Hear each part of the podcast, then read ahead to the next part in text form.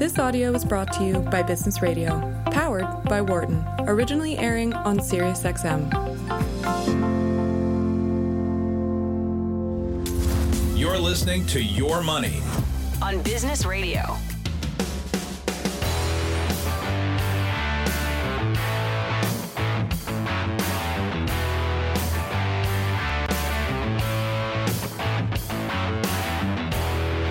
Hello, welcome back. Kent Smetters, professor here at the Wharton School. You're listening to Your Money, SiriusXM, channel 132 for the rest of the show. You know the routine. I have a financial planner with me taking your calls about your own financial situation. So if you want to know how to save for retirement, kids' college, paying down debts, maybe grandma just left you a bunch of money, whatever it is on your mind about your money, now's the time to call live on Tuesdays. So grab the phone, give me a call here at 1-844-WHARTON. That's 1-844-942-7866. And welcome back to the show. Patrick Cote is the founding partner of AssetGrade in Boston, Massachusetts. Like all other advisors on this show, he is fee only. And remember, we always memorize only fee only, not fee based. And he is accomplished in many different ways, including, most importantly, having his MBA from the Wharton School. Welcome back to the show, Patrick. Thanks, Kent. Glad to be back. And so, Patrick, we'll go back to the phone lines in just a minute here. Before doing that, just remind us a little bit about your firm. And if you have a typical client, you call them, in fact, Henrys. You can explain that. You know, what is a Henry? That's the guys you get, the people that you kind of focus on for the most part. You know, explain what that is and what a typical client's like. Sure. So we have our firm AssetGrade is we've got three offices in the Boston area, Georgia, and Illinois as well. And we focus on Henrys, the high earners not rich yet. So they're typically folks who are in their 40s, 50s, and 60s. Most of them are still working, and so hence the high income, or high earners. And not rich yet, so typically the asset levels have been increasing over time, we find, but typically a few $1 million, anywhere from $250,000 to up to like $5 million typically in investable assets. So they're a segment that's often ignored by other advisors. There's a lot of focus in the industry on the ultra-high net worth. So certainly on the folks with less than $1 million, there are much more limited options that are available for them. Yeah. Again, speaking with Patrick Cote, founding partner of AssetGrade in Boston, Massachusetts. If you got a question, love to answer it here about your finances here at 1-844-WHARTON. That's 1-844-942-7866. Let me go to Nick calling from Colorado. How can I help you, Nick? Hey, how are you? Good. How can you help you? Hey, so I just have a couple questions.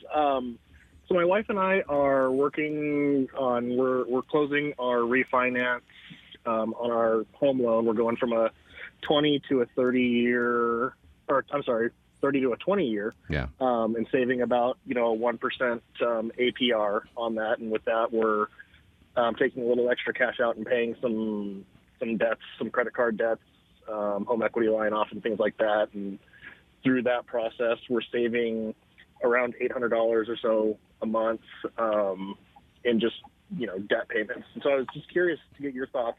Should we pay off our student loans first, or should we pay off our two auto loans first? Yeah, so that's pretty amazing. I mean, it just shows sometimes the value of refinancing if you're going from a 30 to 20. But how many years were actually left on that loan? I mean, I presume it wasn't 30. So how many years was left? No.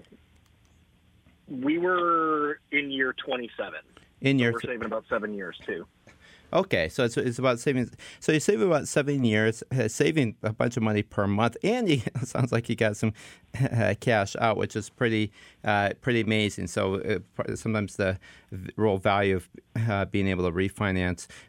So how much money are we talking about that you're this kind of one-time cash out that you're able to do? And when we talk about the other debts, what are the amounts and what are the interest rates? And then finally, you know, I'm trying to understand your emergency account situation. How much have you set aside for that? Yeah, so the total, just, you know, I guess you can call them unsecured debts. The total amount is going to be about, I would say, $13,000 to $14,000, just in the unsecured debts, and then the home equity line that we're paying off as well is about $25,000, and you know, we were really kind of drowning in the monthly payments. So our savings situation is definitely less than ideal with, you know, basically nothing saved outside of my 401k. Yeah. And so this, yeah, you said the 13 and 20, what's rough ballpark it? What would be the highest interest rate on those loans? It would probably be a credit card of about 20%. 20%. And how much is that? Are the credit cards component of all that? The credit cards are probably 10,000 of that. Okay. And you said you're getting how much cash out from the loan? So the cash out is going to be used to pay off the credit card. No, how much cash out are you getting altogether from the loan? You said you're getting some cash out. How much cash? Yeah. So when I said we're getting cash out, I meant we're getting the quote unquote cash to pay off the How much cash? The credit card. So that's 30,000. Oh, so 30,000. Okay. And just to be clear, that 30,000 it does mean that your loan would be against your home is about $30,000 higher. I'm just trying to understand the trade-offs there. Okay, so so you have the credit card debt at $10,000. That's 20%. And what are the other debts and what are their interest rates? So the other debt, the biggest one would be the existing home equity line. Yeah. On that, and I think the interest rate on that was about 5.5%. Okay, and how much money is that? 25,000. 25,000. Okay, yeah, 5%. Okay, and then you basically said you don't really have much of an emergency account. And how safe is your kind of household income? We would normally talk about amounts and so forth, but how safe is it? Does it? Yeah. Is it? Are you paid on commission, or is it variable, or is it pretty steady? I'm salary, base salary with a little bit of bonus on top of that, and then my wife is a government worker, so she's pretty stable as well. Okay. And do you have kids? Yeah, we have 3 kids. Okay. Do you have life insurance? Okay, so let's assume you're kind of covered there, but you said the emergency account is a little light. And so tell me, what's your monthly expenses, including the mortgage payment? Just ballpark it. We're talking about $5,000 a month. How much are you talking about? Yeah, I would say with the – so when you say with the mortgage, do you mean the new mortgage amount? Yes, yep. Mm-hmm. Yeah, so that would be about – yeah, probably. I would say 45 to 5,000 is a good ballpark. Okay, so 5,000, and so you said your wife has a government job. Your job, you also feel is fairly stable as well. So okay, so often we talk about 3 to 6 months worth of expenses that we want to set aside in terms of emergencies. Okay, so Patrick, your thoughts on what? They made the decision to take out the $30,000, $10,000 in high interest rate credit cards, HELOC, and then emergency accounts. How would you divide up the money? Well, it's the only other question. It sounds like you covered a lot of the key questions I was going to cover. I also wondered about the student loans and the auto loans. Do you know what the rates are, Nick? Do you know what your rates are for those? The interest rates? The auto loans are, I would say, 4.54 for both cars, and then the student loans, I have no idea, to be honest with you. My student loans aren't too terrible. I would say they're both the secured and the or subsidized and unsubsidized are probably right in around that 3 to 5 range as well. And then my wife's are totally separate from mine, so I wouldn't even have the fondest idea of what those would be. Okay. Well, it sounds like, so with that 30 that you're going to be cashing out, it sounds like the most obvious thing to start with would be paying off the 10K in credit cards. That's the 20%. Yep. Yeah. And then it starts to get a little less black and white as we go from there. The HELOC, you mentioned paying that off, and is that a requirement for the refi, or is that an option for you? It's a personal requirement. It's an extra $300 or something dollars a month that an expense that if we can pay it off and kind of absorb it into the refi, I'd rather just do it. Okay.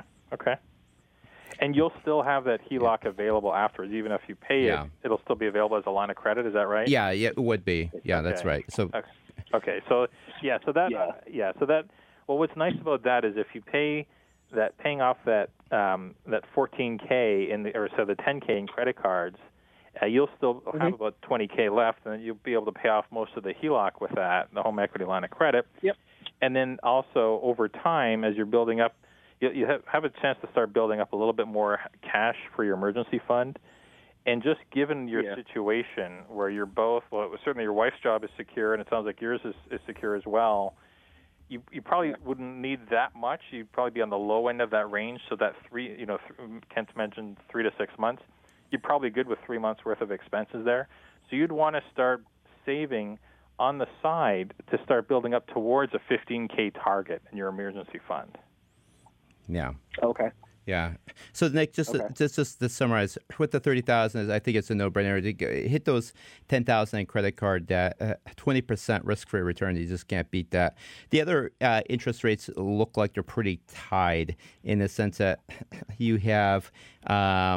They're roughly around 5%, 6%, 7% If they're, I would say one of them is like 7%, maybe hit that one a little bit harder at first. We like to rank our payoffs by interest rate, and so what you do is you pay off the highest interest rate first as aggressively as possible, making the minimum payments and the other ones, and then kind of work your way down. The advantage if they're all kind of in the same 5-ish range of the HELOC is that what Patrick's getting at is that the HELOC itself can be part of your kind of buffer for in case things happen. So you don't necessarily have to get that $15,000 emergency account immediately. You could maybe work on bringing down the HELOC because worst case scenario, you could always kind of bring that back up if necessary. Having said that, you do have to keep in mind banks aren't this sophisticated, but the HELOC could potentially be closed on you or reduced if there's a material change in kind of your earnings and so forth. If this was a business-based HELOC, that certainly would be the case. It's not. So banks are usually not that sophisticated, but nonetheless, the way I'd probably break it out, that 30,000. Put, of course, 10,000 is going to go to the credit card. You got 20,000 left after that. I would of that 20,000, I would be kind of tempted to put, between 5 and 10-ish toward your emergency account now. But I'm fine if you want to start at 5,000, and the rest bring that HELOC down. Give yourself some capacity there. In a worst case scenario, you can always borrow against it because unlikely that facility would be closed if there was a material change in kind of your income, earnings, and so forth. But there is sometimes that risk. And so that's really the game plan for you, Nick. And I think it's great that you're working your way out of debt. For your emergency account, really don't put that money into your checking account. Anything that sits in a checking account kind of is easy to spend. Instead, what you want to do is open up an online savings account, completely separate. And not only do you get a higher interest rate, make sure it's like a savings account so that you actually have to transfer money. It takes a couple days to do it. Come 2021, that won't be the case. It won't take a couple days, but it would be a couple days to make that transfer, and it really reduces the temptation for impulse buys and things like that. Just to kind of have it out of sight, out of mind. Have a little sand in the gears if you're trying to get access to the money, because if you need it for an emergency, a couple days is certainly fine, but it's usually just avoiding the temptation is one reason we like to have it in a separate account, plus to get a little higher interest rate. So thanks so much for calling, Nick. I really appreciate it. And again, speaking with Patrick Cote, who's the founding partner at AssetGrade in Boston, Massachusetts, doing a great job, as always, answering your questions. And so give us a call. Love to answer your question about your own personal finances here at 1-844-WHARTON. That is 1-844-942 7866. So, Patrick, you mentioned you focus a lot on this Henry group, and a lot of these are kind of higher income but low assets. And of course, you know you're a generalist, trained quite well. You can take your calls about really anything about from callers out there, anything related to personal finances. In the case of Henry's, a lot of times they do get company stock, and they can often come in the form of restricted shares, ISOs, and ESOPs, and so many other things. And so what do you think is, and obviously sometimes in cases that there's just not a lot of latitude until stock is vested, and there's maybe other restrictions as well, what people can do with that stock. But once that freedom, to do things with that stock comes along, what do you think people should be doing with that company's stock? Well, that's a great question, and the we're actually seeing that quite a lot just with given the bull market. So we've had a number of clients go through that in all different permutations, and I think the first step is really to understand the tax situation, because it can really vary tremendously. So depending on how they're actually receiving it, whether they're receiving ISOs or non-qualified or restricted shares, so there the tax treatment can really differ.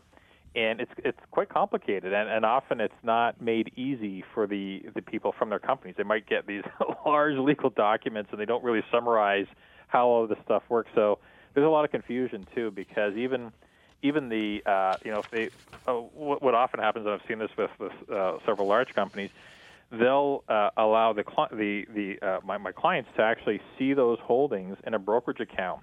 But they really don't make it clear what's vested, what's unvested. So they'll see very large numbers. But then when everything is said and done, by the time they get their vested portion and then the taxes are taken out, it can actually be a lot smaller, especially if they leave the company. So it's really important to make sure that – so the first step is really to make sure people understand what they actually have and what would be available today. And then from there, it's then taking a look at just, how much exposure they have to that one company. Yeah. So, having a concentrated position like that is not a good thing necessarily. I think most advisors would start, especially if there weren't going to be tax consequences, it would be pretty black and white to start diversifying immediately. Where it gets a little bit trickier is if there are big tax consequences.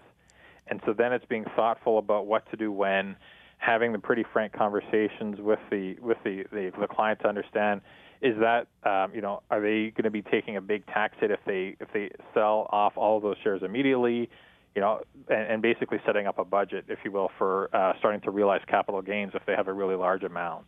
Yeah. And obviously trying to get it structured so it's long-term capital gains if possible, too, trading off, not holding on to too much. Like, you don't want to have, 80, 90% of their assets tied to their employer, so not only do they have their income tied to one company, but then most of their assets are tied to the same company too. Yeah, and that's the real problem with a company's stock, is that it's not just so non-diversified, a very focused play. It's highly correlated with your human capital, that is what you're getting from your labor income, that makes it especially non-diversified, and that was in fact why your employer does it. They don't want to create some stickiness to try to keep you around. But at the same time, from your perspective, you want to try to, create more diversification as an employee. So but that's sometimes that sometimes employees, they feel like they're showing lack of loyalty or lack of faith in the business, or they don't want to convey to their managers that they are potentially cashing some of that stuff out to diversify, because they're signaling that maybe. I don't think this, I'm not the cheerleader and thinking that this is necessarily going in the right direction. So do you have to sometimes counsel your clients in how to have that conversation in the cases where that's needed? Absolutely. And so it's they're worried about how it's perceived of the company. And they also, often believe in the company themselves, so which is, often tied to working there. So they're a strong believer that, we've got this new product coming out or X, Y, and Z, and, we should be doing even better in the future. And this is where, for the perception side of it, if it ever does come up, I tell them to blame it on me. Their financial advisor is telling them they need to diversify. They're just too concentrated in one. So, that's part of the plan. So, which is a very reasonable argument, is that somebody objective would be telling them that they should be doing that. So it can help to actually have somebody behind the scenes telling them that. And then secondly, The other thing too is that when you start getting to this, like if they, you know, if you think about if bad things happen, right? So if they are, say, they have that, you know, I'm in the Boston area, so we see a lot of clients working at life sciences or tech companies here who are in this position.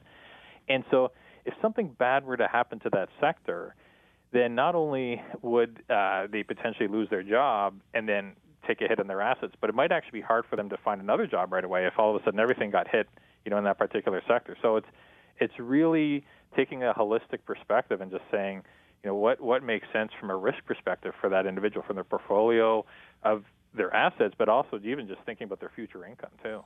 Yeah. And speaking with Patrick Cote, again, the founding partner of AssetGrade in Boston, Massachusetts, that always does a great job answering questions on this show. So give us a call. Love to answer your questions about your own personal finances. Maybe you got some debt or want to figure out if you're set for retirement, or maybe you just got a bunch of money that bequeathed to you, want to know what to do with it, want to finally get an investment policy or plan that put together. Now's a great time. Live on Tuesdays, so give me a call here at 1-844-WHARTON. That's 1-844-942-7866. So when an employee leaves their employer, do you think they should exercise the options that they often have? A lot of the times these options, you know, they have expirations, you know, later on. So, but they could potentially exercise these options, you know, ahead of time if it's vested. So, do you think they should exercise these options when they leave the employer, or they should just ride them out? Well, I think it depends on each situation. So, you know, some of the time, in fact, you know, there's a good portion where there's going to be a period where they want to hold on to the stock for a year after exercising in order to get the long-term capital gains tax rate. So, you know, potentially starting to do that immediately, or at least even starting to phase that in over time. So it really depends for each situation. And obviously, if depending how it's structured, a lot of the time there is no out-of-pocket cost, but sometimes there is.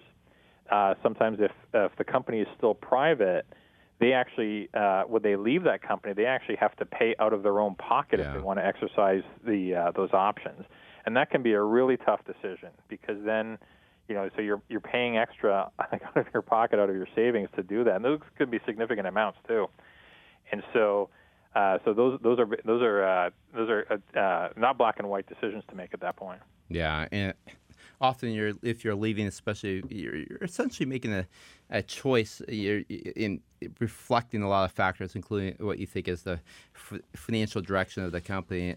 So that was certainly would be part of that decision. You know, cashing up even more money to take a fairly non-diversified position. So again, speaking of Patrick Cote, funding partner of AssetGrade, you got a question about your own personal finances? Live on Tuesday. Now is the time to give me a call. Love to answer questions here at 1-844-WHARTON. That's 1-844-942-7866. And so, how, if at all, I mean, should people take into account, you know, the significant amounts of privately held shares in their portfolio? I mean, different advisors have different rules, and so, you know, if it's like for a private company, a lot of times the advice is, you know, you just don't count it because who knows? Some people put haircuts in. If it's a publicly traded company, of course, you can use the fair market price. So what's your kind of rule of thumb there? Yeah, that's a great question.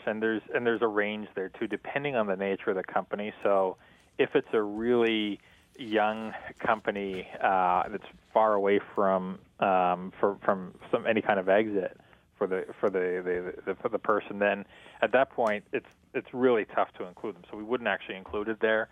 But we have some where they're actually established companies that are, so they're not really startups anymore, but they are owned by private equity, so large firms, but that happen to be privately held. And they have some of the time they'll have these pseudo shares or kind of quasi, you know, they're not quite common stock, but they're kind of pseudo shares that they'll provide to employees and often executives. And so those ones do, you know, they can end up being a significant part of the person's portfolio. So we will include those, but on some kind of haircut. and it's a little bit more art than science when we do it like that. So yeah. It's often around the 50% range for the haircut, but it's really hard to say. I mean, it really depends on each situation. Yeah. And so again, speaking with Patrick Cote, doing a great job answering questions. Give me a call here at 1-844-WHARTON. That's 1-844-942-7866. I'm going to go back to phone lines. Jim calling from Maine. How can I help you, Jim? Hi. My wife recently left her job, and she had accumulated some company shares inside of her retirement account. And I just listened to your program. It may be a good idea for her to get out of those shares now that she's no longer with this company. And I know the cost basis was fairly low. It was, I think, $23,000, and then but the stock has grown to about $300,000 now. Yeah. And I didn't know about the implications of that. Am I going to get a hit on my income tax? You said this is inside of a retirement account, or is it a qualified stock option plan? What do you know exactly what type of account this is? It was not a part of an incentive stock option plan. It was not part of a qualified stock option. It was part of a retirement plan. I guess that she was able to purchase shares at a discounted rate inside of her preferred shares of stock, or I guess I don't remember quite off the top of my head. But what type of account are they being held in right now, Jim? And they're being held inside of. We get a statement from her company retirement plan, and in that retirement plan, it lists out all the mutual funds. Okay. And then it says it's employee common stock fund D, yeah. I think. Okay, but and, it's not necessarily a 401k is what you're saying. No. Okay. No. Okay. Yeah, that would be would be my guess as well. So, but you believe it's a tax deferred type of account, or you're not sure? It is a tax deferred account. So I mean, when we call them. After she left, we did call the plan administrator, and they did say that the cost basis is 23, and now the stock is worth about 300,000. And I didn't know, what the implications. And how much more? How much money do you guys have saved up for retirement at this point? Enough. Okay, but I'm trying to understand: is that 300,000 a small part of it, or is it a large part? It would be like maybe about a sixth or a seventh. So we have about $2 million saved. Okay, all right. So it's a little, maybe a little more at 10%, call it about 15% of your savings. So Patrick, your thoughts there? Well, first of all, congratulations to her. It sounds like it worked out quite well to being at that company. That's quite a. Was that over a short period of time, from the 23K to 300? 23 years, and it was one of these plans that got phased out. I guess it was, they were able to. She was able to purchase at a discounted rate inside of the retirement plan, and it's a large consumer products company, so they. Yeah. She was able to purchase more shares with dividends, I think. Yep. Accrued as well. Yeah, so I think we get this up. So Patrick. Yeah, so I think just because it's tax deferred, it makes it pretty easy. Yeah. So it really, to what I was saying earlier, you would really want to diversify there. So, even though it sounds like you've done well, both you and your wife have done well in accumulating assets, which is great, and you still wouldn't want to have. 1/6 of your assets in one company like that. So it would. It sounds like this would be a good point. There's no tax consequences to selling it. Yeah. And then just diversifying it. Make sure it fits as part of your overall portfolio, but then you could start to be well diversified across whether it's an S&P 500 fund or your other asset classes to make sure you're well diversified. Yeah, really the key, and this is what's crucial for your question, Jim, is you there's no question that you want to diversify, even at 15% of your entire portfolio. It's a heavy concentration.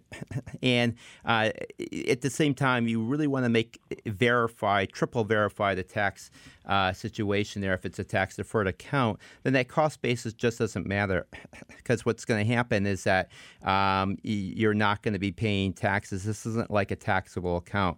But so you really want to, triple check what that account is. But if it's truly a tax-deferred account, there's no question I'd sell that $300,000. You're not going to have to worry about the tax consequence of that as a capital gain. Do keep in mind that you're going to be paying taxes on the way out when you eventually cash out that money, maybe in the form of RMDs or however that is. But just really triple verify that that's a tax-deferred account. And if it is, no question, I would be paying out. I would be cashing it in and diversifying.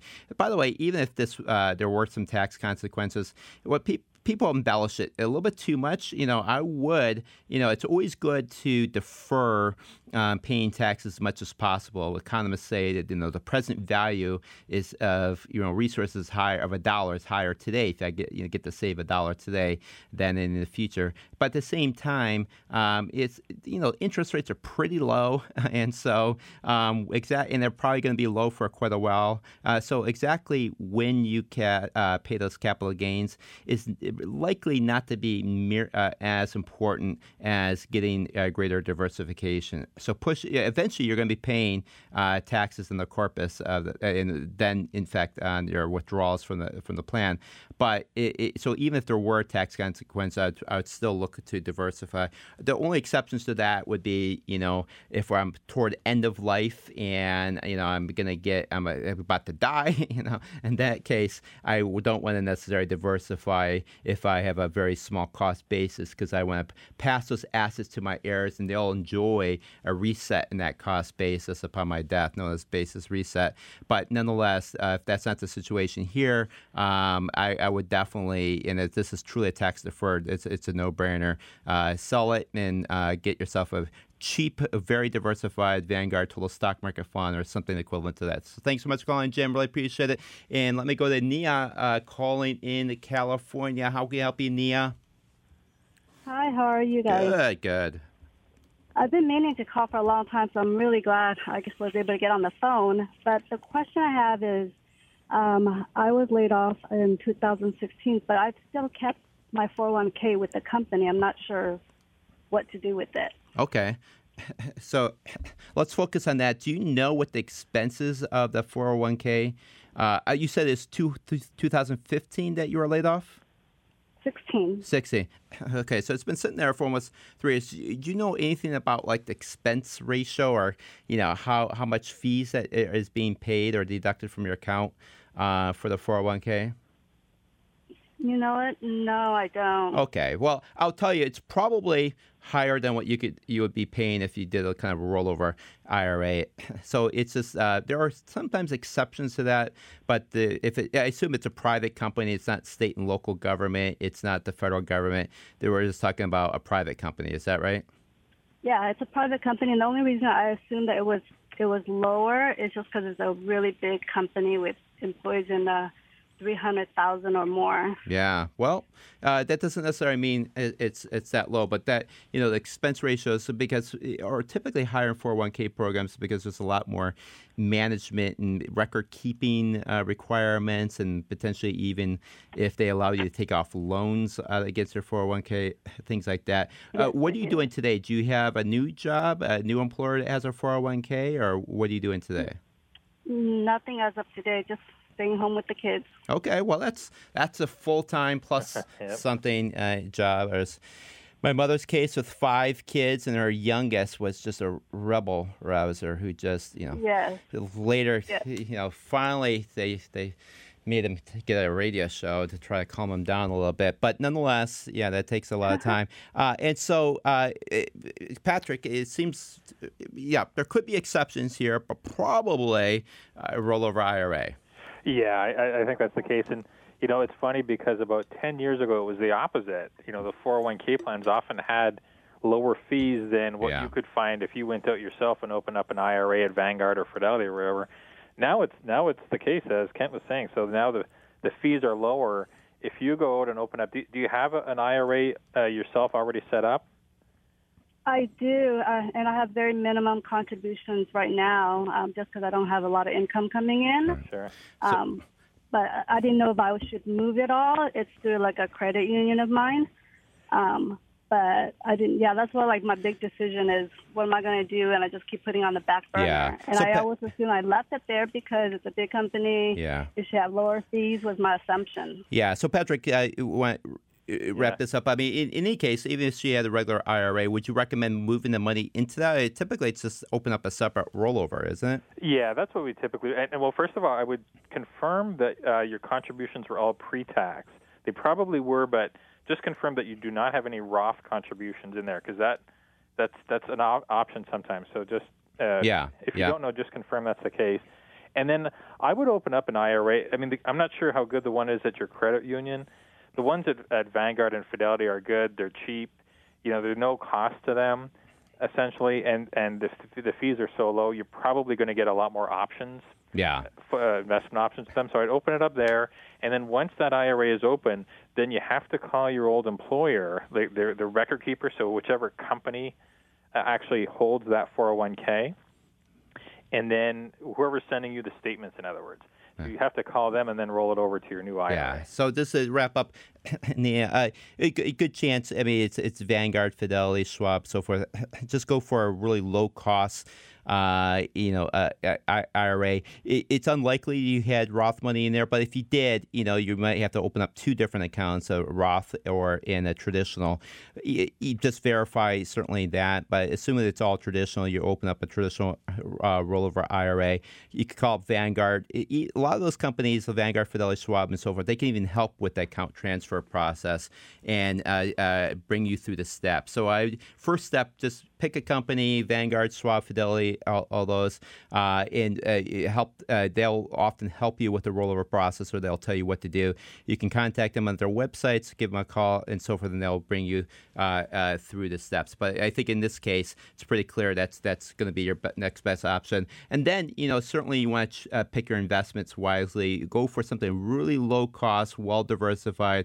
Vanguard Total Stock Market Fund, Schwab, Fidelity now offer these at very low costs, sometimes zero costs, and just to kind of get your business in the door. And make sure you really invest that money. Don't hold it in a sweep account that's just making no interest. Really do deploy the money. And Vanguard will certainly make sure that happens. They don't have the sweep account of the same nature. So, Nia, thanks very much for the call, and good luck with that. Glad that was a pretty straightforward decision. Let me go to Margaret calling from Washington, D.C. How can you help you, Margaret? Hi. Actually, my question has since evolved since listening to the last caller. All right. I was originally told you're a screener. I said, well, I was going to ask you, like, when do you know you have enough? And I guess I know I'm never there. No, I'm kidding. I know, exactly. It's kidding. Like I'm never going to stop. I love working. So this is why you go to Patrick, and he first gives you emotional support and helps you figure out when is enough. But go ahead, Margaret.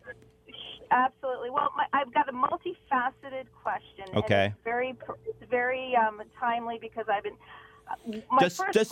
Dive right in. When is it that you have too much in one institution? I've grown up with Vanguard. My dad's a Vanguard. My brother's in Vanguard, and I've got our net. I mean, we have no debt, but have at least 1.5 in Vanguard. It doesn't. It's all I would say. $500,000 probably in stocks and sector funds. Okay. And then the rest are in Windsor or, the other mutual funds. But your real question is, do you have too much money not in those particular funds, but it's really in Vanguard? That's your concern. Is that right? How do you know? Yeah, like what happens if God forbid something happens? Okay, so let's focus on that question because that's a really important point. We only have a couple of minutes left anyway. Patrick, explain that. There's a big difference between the institution like Vanguard, what we call the custodian, and what you're actually investing in. So explain that difference and why the institution is a lot less important than what you're investing in. Yeah, sure. So, because to Kent's point, the institution is just holding your money, so as opposed to the underlying investment. So the underlying investments, there's far more risk with them having issues than with like Vanguard as an institution, because Vanguard is a cooperative. It's owned by the shareholders, and so it's not likely to go bankrupt. So that's extremely low risk if that's part of it. If that's part of your concern, there's much more risk with the underlying investments themselves. So I would definitely pay more attention to that. There is insurance, too, just to make sure that the institutions don't. So there's SIPC insurance, which is $500,000, which just makes sure that your investments are what they're supposed to be. So it doesn't actually guarantee the underlying value of the investments, but in case the custodian, in case the actual brokerage firm went under, the value of your investments would be guaranteed up to that $500,000 level. Yeah, and that's more like a security blanket, if anything, because, Margaret, let's take this, because it's a great question, and it's a source of a lot of confusion. Part of what made things so confusing was the financial crisis of 2008 and what happened in Europe. When Lehman went down, a lot of investors in Lehman Brothers in Europe, lost their money, because in Europe what happens when you give Lehman your money, they actually weren't serving as custodian. What they were doing is you're investing in that company, and that company happens to make other investments. So when Lehman goes down, you went down as well. Lehman Brothers in the United States was really brought down because of Lehman Brothers outside the United States. Inside the United States, there's a lot more separation. So Vanguard, you're not really investing in Vanguard. Vanguard is what we call your custodian. They're just the guys managing the traffic. They're kind of just making sure the money comes in, goes into the right place. So in theory, if Vanguard can't technically go bankrupt because it's employee owned, but nonetheless, theoretically, suppose it just had management problems and Vanguard dissolved, your money's still invested, and a state custodian would take over, or the SEC in this case, would take over and would distribute that money or move that money to another custodian. What's called the SIPA is really kind of an emotional insurance policy. This really is for the small broker-dealers. You're kind of afraid that maybe there's fraud there, or maybe they invested their money. They said they put your money in the S&P 500 fund, they really didn't, and that's kind of that security blanket for that. But nonetheless, don't worry about the institution. Worry much, much more about your actual investments. Thank you so much for calling. We got to bid you well. And Patrick, fantastic job for coming on the show. Once again, you can find out Patrick by going to his website, assetgrade.com. For more guest interviews, check out our Wharton Business Radio Highlights podcast on iTunes and Google Play.